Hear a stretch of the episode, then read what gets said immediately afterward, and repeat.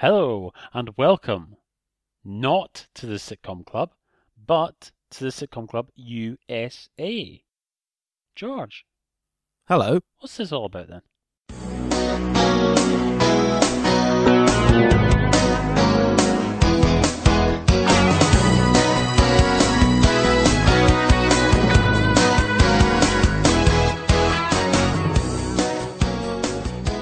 It was something we were speaking about back in 2013 when the Sitcom Club began, and we were thinking of maybe incorporating a few specials where we talk about a couple of American sitcoms. And of course, there is a lot of crossover, really, between UK and US in terms of adaptations and so forth. So we thought, well, since the Sitcom Club UK is kind of winding down a little bit, we may as well investigate some American sitcoms in the interim. Essentially, there's a lot more to cover in terms of quantity for example, I mean, we'll be looking at individual episodes and particular seasons of US sitcoms in comparison to Sitcom Club UK because just of the vast quantity produced for American television, whereas British television, where the standard example, you've got the UK version of The Office is 14 episodes, including the specials, and the American Office produced 201.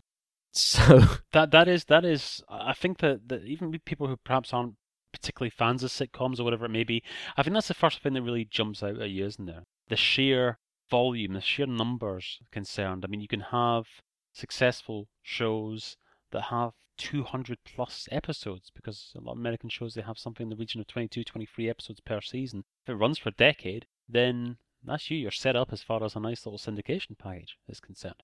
But of course, we've got to remember how this comes about because there's no way that John Sullivan or John Cleese and Connie Booth could have written 22 sitcoms per year themselves. This comes about as a result of the team writing approach, which would you say? I mean, I think because because as as listeners will rapidly discover, which is why I'm not going to be a regular host on Sitcom Club USA. You're much more into American popular culture and TV and what have you than I am, but would you say that this is something which is an intrinsically American thing, this approach? Because I remember people making a big deal about it when My Family arrived on BBC about sort of 15 years ago, and that adopted that approach, and it was a guy from the States who was in charge of organising that.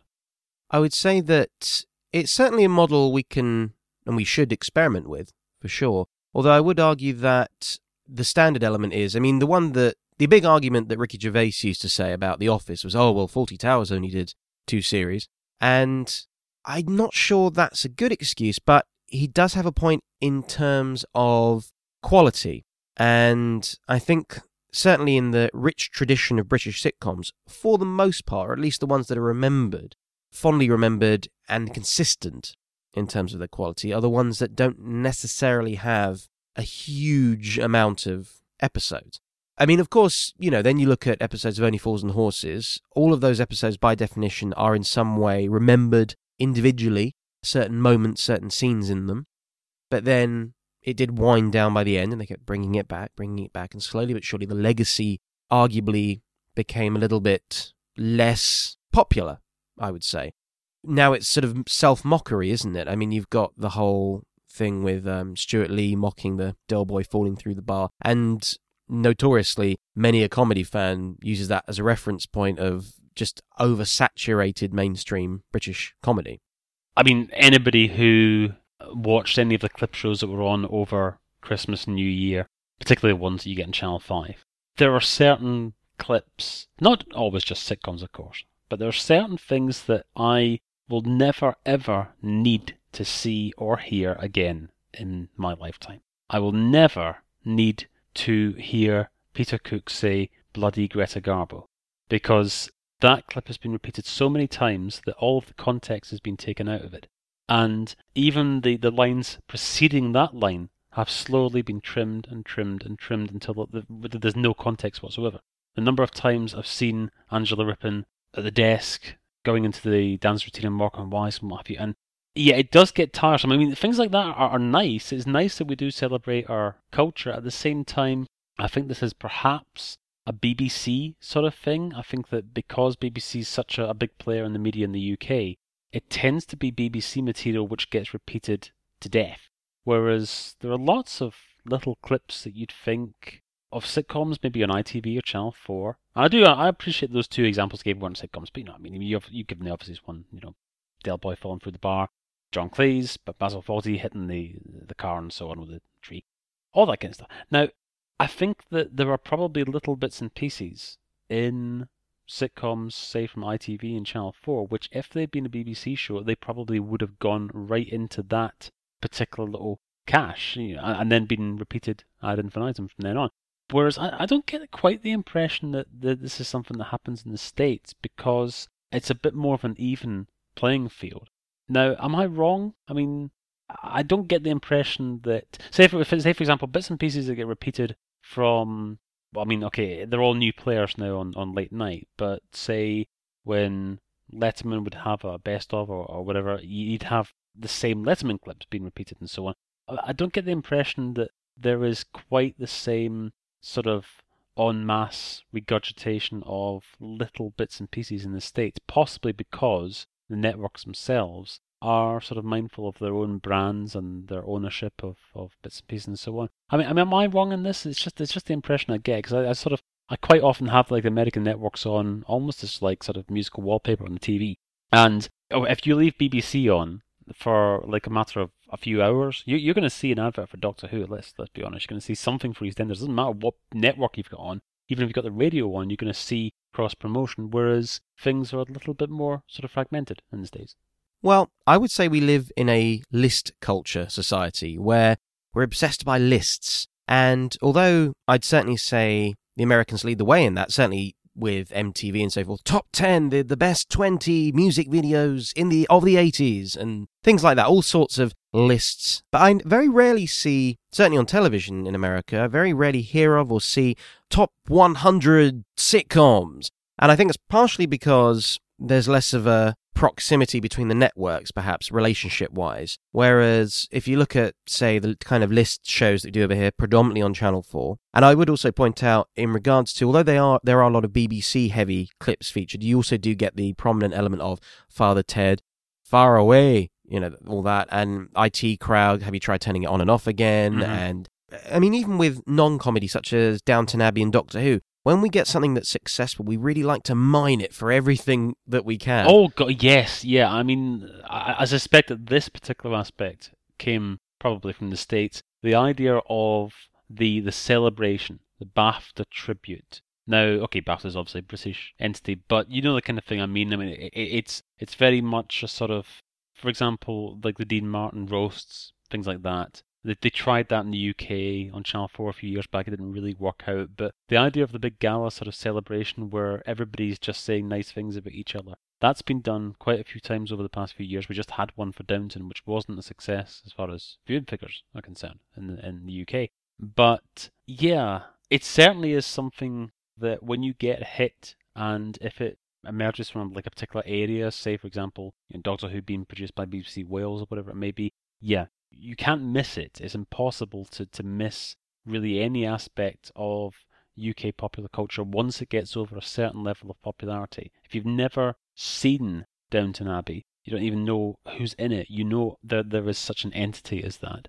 Whereas perhaps it's easier to avoid certain things in the American TV landscape because for all the multi channel choice that we've got nowadays, that doesn't seem to be having quite the same impact in the UK when it comes to recognition of particular people and so on. It does seem to be the the core networks, the core terrestrial stations, which still make the biggest impact. Whereas I'm not really sure. Are there a lot of shows that you can point to in the states nowadays that, that everybody knows of? Not just sitcoms, but just television in general. I would say they still have their standout primetime shows, like The Big Bang Theory is the sitcom example, but also a lot of reality television still drowns a lot of decent television internationally generally.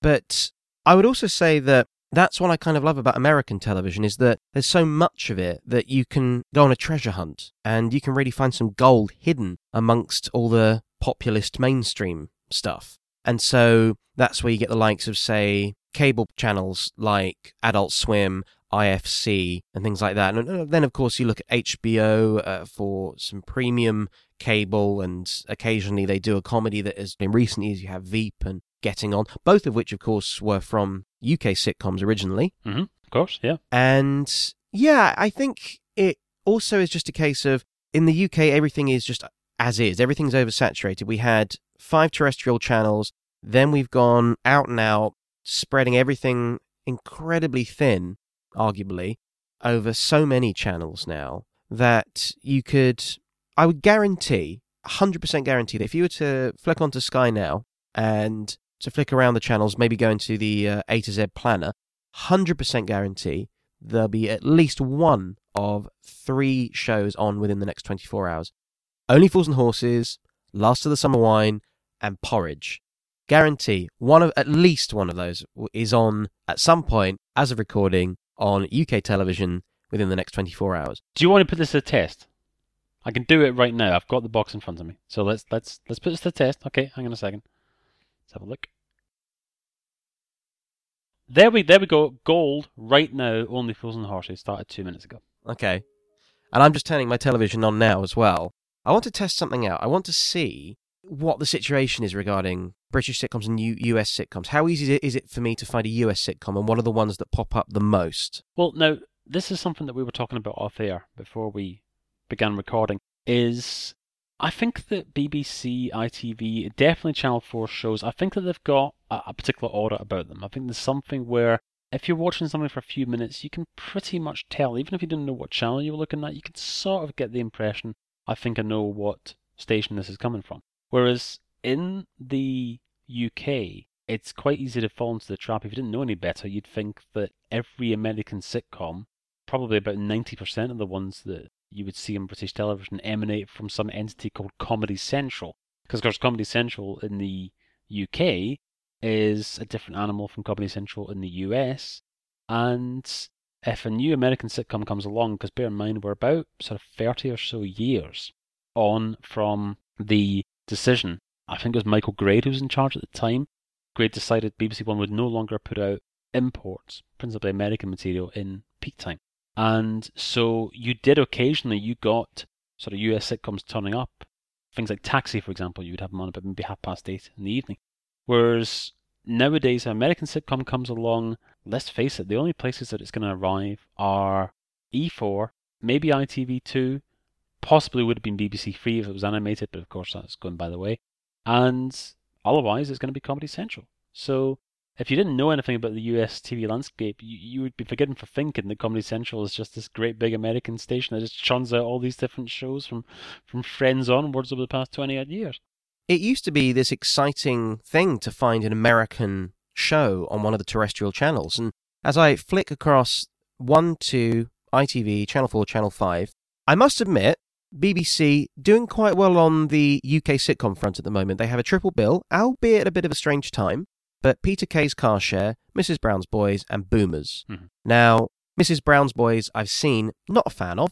I've heard good things about Car Share, so I'm going to watch that all in one go at some point in the very near future on a quiet evening. And Boomers, I've never heard of, but it does say here it's a comedy series, so I'm going to run with that. Boomers is a show which is full of recognizable, I suppose you'd say, veteran sitcom stars. So it's about it's about the baby boomer generation. So there's a lot of people in there that you'd recognize from from all things. So I've never actually seen the show myself, but Car Share's really good. Yeah, Car Share was quite a surprise. I think it had been on the shelf for a while. I think it had been on the shelf for a couple of years. And then finally got an airing and was such a success that it got rapidly a uh, repeat in pretty much the same slot. It is actually quite odd. I know I don't want to go off on a tangent here, but it's quite odd to see how Peter Kay, who he had some success with the BBC very early in his career when he was doing stand up. I think he won one of their new talent competitions and so on. And he was on things like The Sunday Show and what have you. But principally, Peter Kay is best known for either being on Channel 4 or for being a live act with hugely successful DVD sales. And all of a sudden, this year, Peter Kay has starred in two successful BBC sitcoms, and now he's getting a 20 years of tribute on BBC on Christmas Eve past. It's like he's suddenly become a BBC guy, even though he's never really been on the BBC for the past 20 years. That's the thing. He can go from Channel 4 to BBC relatively smoothly, but he's one of the examples, one of the rare examples of humour not necessarily translating over to the US market. I mean, as far as I'm aware, and I'd be happy to be corrected wrong on this, but Phoenix Nights, I've never heard a single American person talk about Phoenix Nights. Uh, I haven't seen it reviewed over there. I haven't seen it on one of the networks. I don't believe it was on BBC America. Please correct me if I'm wrong. But yeah, the, the northern humour over there hasn't translated as such. Whereas on the other hand, you go further up north, Still Game has developed a slight popularity over there, partially potentially due to the uh, Canadian connection, the Scottish Canadian connection. It's interesting to see. Whereas I would say that all manner of American sitcoms would translate north or south. I mean, not South America, but the south of North America. But yeah, looking at the terrestrial channels, it's interesting to see that nice little triple bill of British sitcoms there, new British sitcoms. Not a single American one tonight. I mean, there is American Pie, the film. I should also point out that we are recording this on the 29th of December. So, bearing in mind that we give a little bit of traction to the season, that the schedule is a little bit out of whack in comparison to the usual run of shows. That is a thing, though, isn't it? Even though we don't really have American series or American dramas. I mean, uh, there have been, for example, instances such as Pushing Daisies and The Americans that have been on ITV, main ITV, in peak time over the last few years. But by and large, you don't really get a lot of American television shows on in peak time on our BBC or ITV, the main channel. And yet, American films all over the place. Just about every single night, you're going to see something like American Pie or Fast and Furious or you know, whatever it may be. So, yeah, there does seem to be a, a strange sort of imbalance there where it's perfectly acceptable to show American films in peak time, but American television seems to get sort of almost relegated to if it turns up in peak time, it's going to be Channel 4, Channel 5, or it's going to be on you know digital, satellite, so on and so on. There's a part of me that wishes that just for maybe a month or a year or somewhere in between, they would remove all the channels after Channel 5 and just remind the audience what it was once like. And that these channels were special once. They're still special, but not in the way that they used to be. So, for example, one of the channels on Sky is known as Gold, and they play a lot of the standard classic British UK sitcoms. And at the moment, it is exclusively called Christmas Gold, and today it is for the binge watchers. Only Fools and Horses, Series 5, going into Series 6 all through the day up until about 11:30 when you go into Absolutely Fabulous, Men Behaving Badly, Pulling, which I haven't seen, Pram Face, and then going straight at 2 a.m. Followed by Yes Prime Minister, Yes Prime Minister, and then a bit of teleshopping for a good few hours. It always annoys me with teleshopping. I can un- I can kind of understand why they need to have it, but I mean that 4 a.m. till 7 a.m slot, that could be filled with, well, maybe it's a bit too late slash early for Adult Swim, but just it could be filled with a bit, something a bit more obscure, perhaps. Well, yes, so many of the channels rely on that little window of opportunity because I mean, basically, it's them acknowledging that no bugger's watching at that time of night, and Gold have shifted that time slot from three to six to four to seven recently, and yeah, it's just a sort of acknowledgement that people really aren't watching television or linear television overnight. And so that's why all that junk infomercial and what have you, that's why it's all there. That's why you get things like the casinos and what have you, and you get ITV night screen and just jizz like that because uh, no buckers watching. But it is a shame, yeah. Well, here's the sad truth. So our prediction of porridge, which we're going to count with going straight, I believe. Yep. Only Fools and Horses, we've established. And yet still, three hours or so of teleshopping, and still under 24 hours, following straight after the teleshopping, at 7 a.m. Last of the Summer Wine. Hey. And this is all on one channel. Yep. I was expecting to flick down and see maybe Last of the Summer Wine hidden on another channel potentially because I know sometimes it does tend to do that. Well, it also goes out on drama as well as gold. There you go. Yeah, exactly. And I think that proves a very big point that we curate all of our existing quality shows and just churn them out constantly, spreading them so thin over all these channels, whereas the US, the history, the, the rich history, the rich tapestry of US sitcoms, not to say that there isn't a rich tapestry with UK sitcoms, but with the US, there is a lot more to hunt out. No, actually, no, actually, no, actually, this is an interesting point because, funnily enough, I was reading something the other day about a station in the States which was going in a similar direction. It wasn't sitcoms, it was a game show network. And they when they started they were showing old episodes of you know Jeopardy and Wheel of Fortune all that kind of stuff, Family Feud. but latterly it's just become a repository for shows that are maybe months or a few years old. And this has led now to there being a competitor network to the Game Show Network in the States, which is trying to show really old stuff like the match game and what have you. Now, this does seem to be perhaps an issue with the cutthroat world of television viewing in general, that Gold could show. I mean, Gold, for example, they were actually showing some American shows in the daytime recently. They were showing I Dream of Jeannie and Bewitched, Happy Days, and so on. I'm not sure that they're actually going to carry on doing that in the new year. And it does seem with a lot of the channels that they just want to play safe. And comparing the listings of the satellite channels from 20 odd years ago compared to now, it, it does seem that, okay, this might be the 1000th repeat of that particular Only Fools and Horses episode, but nonetheless, it's probably going to get higher viewing figures than if they were to suddenly put on, say, an edition of Odd Man Out. Now, it would be more interesting to see them get something out of the archives that hasn't been on for the best part of 20 or 30 or 40 years, but they know that they're going to get more viewers just by churning out the same stuff that's been on within the past few weeks or months or days sometimes. It's a bugger, but thank God for groups like Network DVD, for instance, because at least there is still access to you know, material out there. You just have to go looking for it. Unfortunately, only two channels down from Christmas Gold, we have Comedy Central. Now, that's not the unfortunate bit, but it does illustrate either what the television networks expect of their audience that old and same is always popular. Let's not try anything new. Because they're currently having a binge today, as a recording, of Friends. I was just going to guess Friends actually, because they made a big deal of when they acquired Friends. I think it was about three years ago, and they made a big deal about acquiring it. And to be fair, they've got really nice HD prints of them now, which E4 didn't have. But yeah, I mean, there's so many things that Comedy Central could be showing Laverne and Shirley. It could be showing Sanford and Son. It could be showing All in the Family, etc., etc. But we know that they're going to get more viewers just by repeating Friends constantly, and that's why it's such a valuable asset to them. And it is really a shame that the the horizon, as far as the multi-channel world is concerned, it seems to have contracted in certain areas. Now I'm lucky because I'm a, a sports fan, so satellite television has been a real boon for myself because it means that a lot of things that weren't being televised or being televised but only given sort of partial attention now have hours of coverage, sometimes days worth of coverage that they never have had before.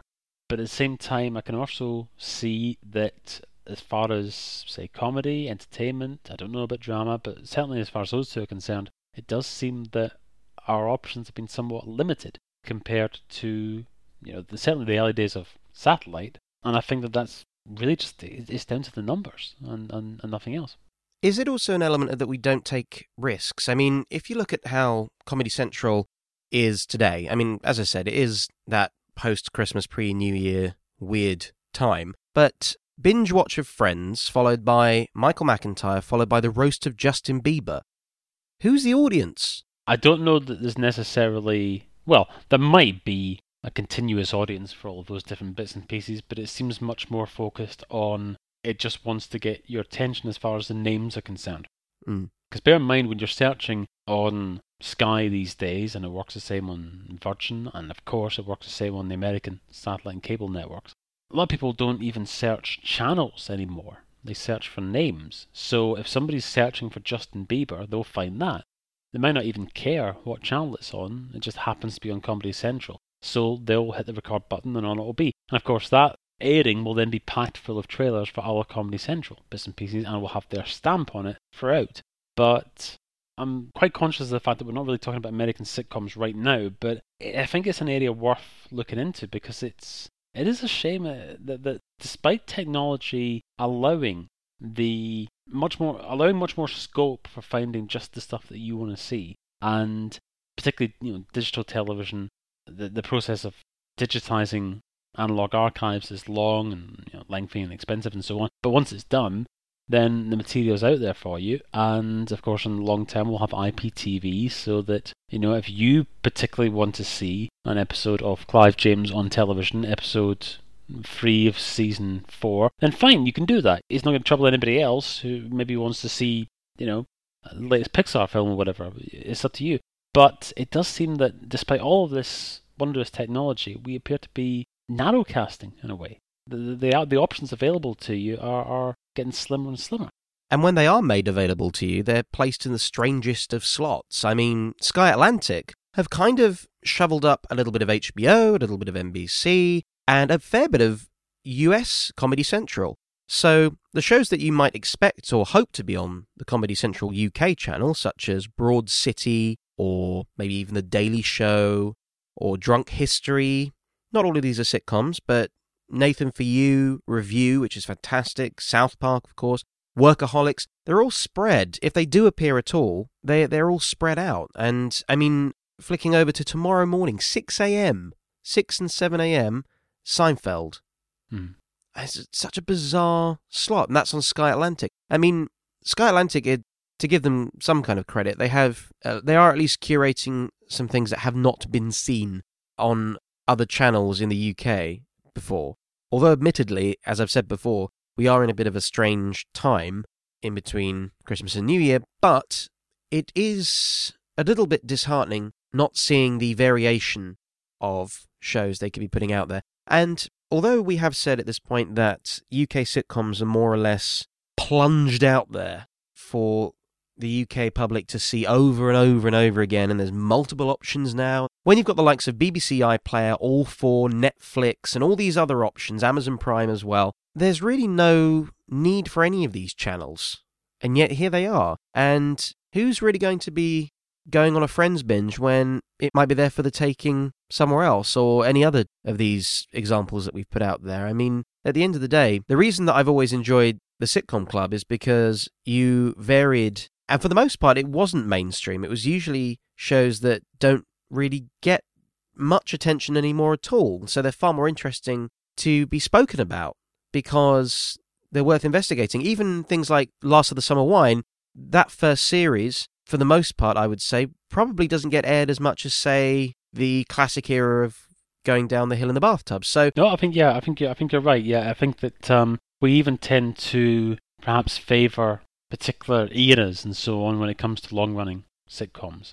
And yeah, again, I we can't really claim that this is necessarily something unique to the UK, but it, it it's annoying that you have to sort of this is always what you're offered when it comes to your so-called choice on the on the networks. Yeah, and I think that really is the clear-cut distinction between UK and US sitcoms is that when you're hunting out a good UK sitcom, it's almost too easy to do.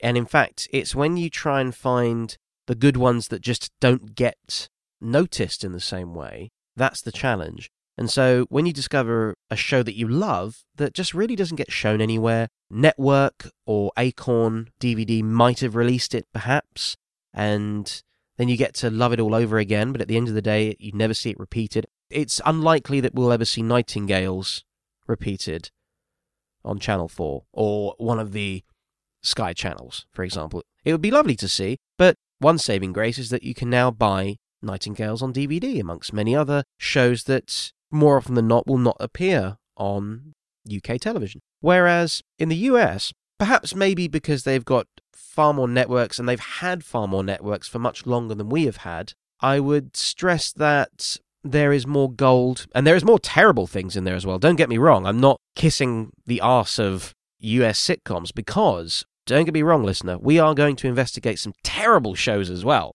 but not ones necessarily that you've heard of, or ones that should have worked but didn't for whatever reason, and we'll be looking into those. And the irony is, is that we've been speaking about this for about half an hour, but we haven't even touched base on half the things I wanted to investigate. And this is only a kind of a preview show. In in forthcoming episodes, we'll be talking about particular shows and particular seasons of shows, maybe in some cases particular episodes.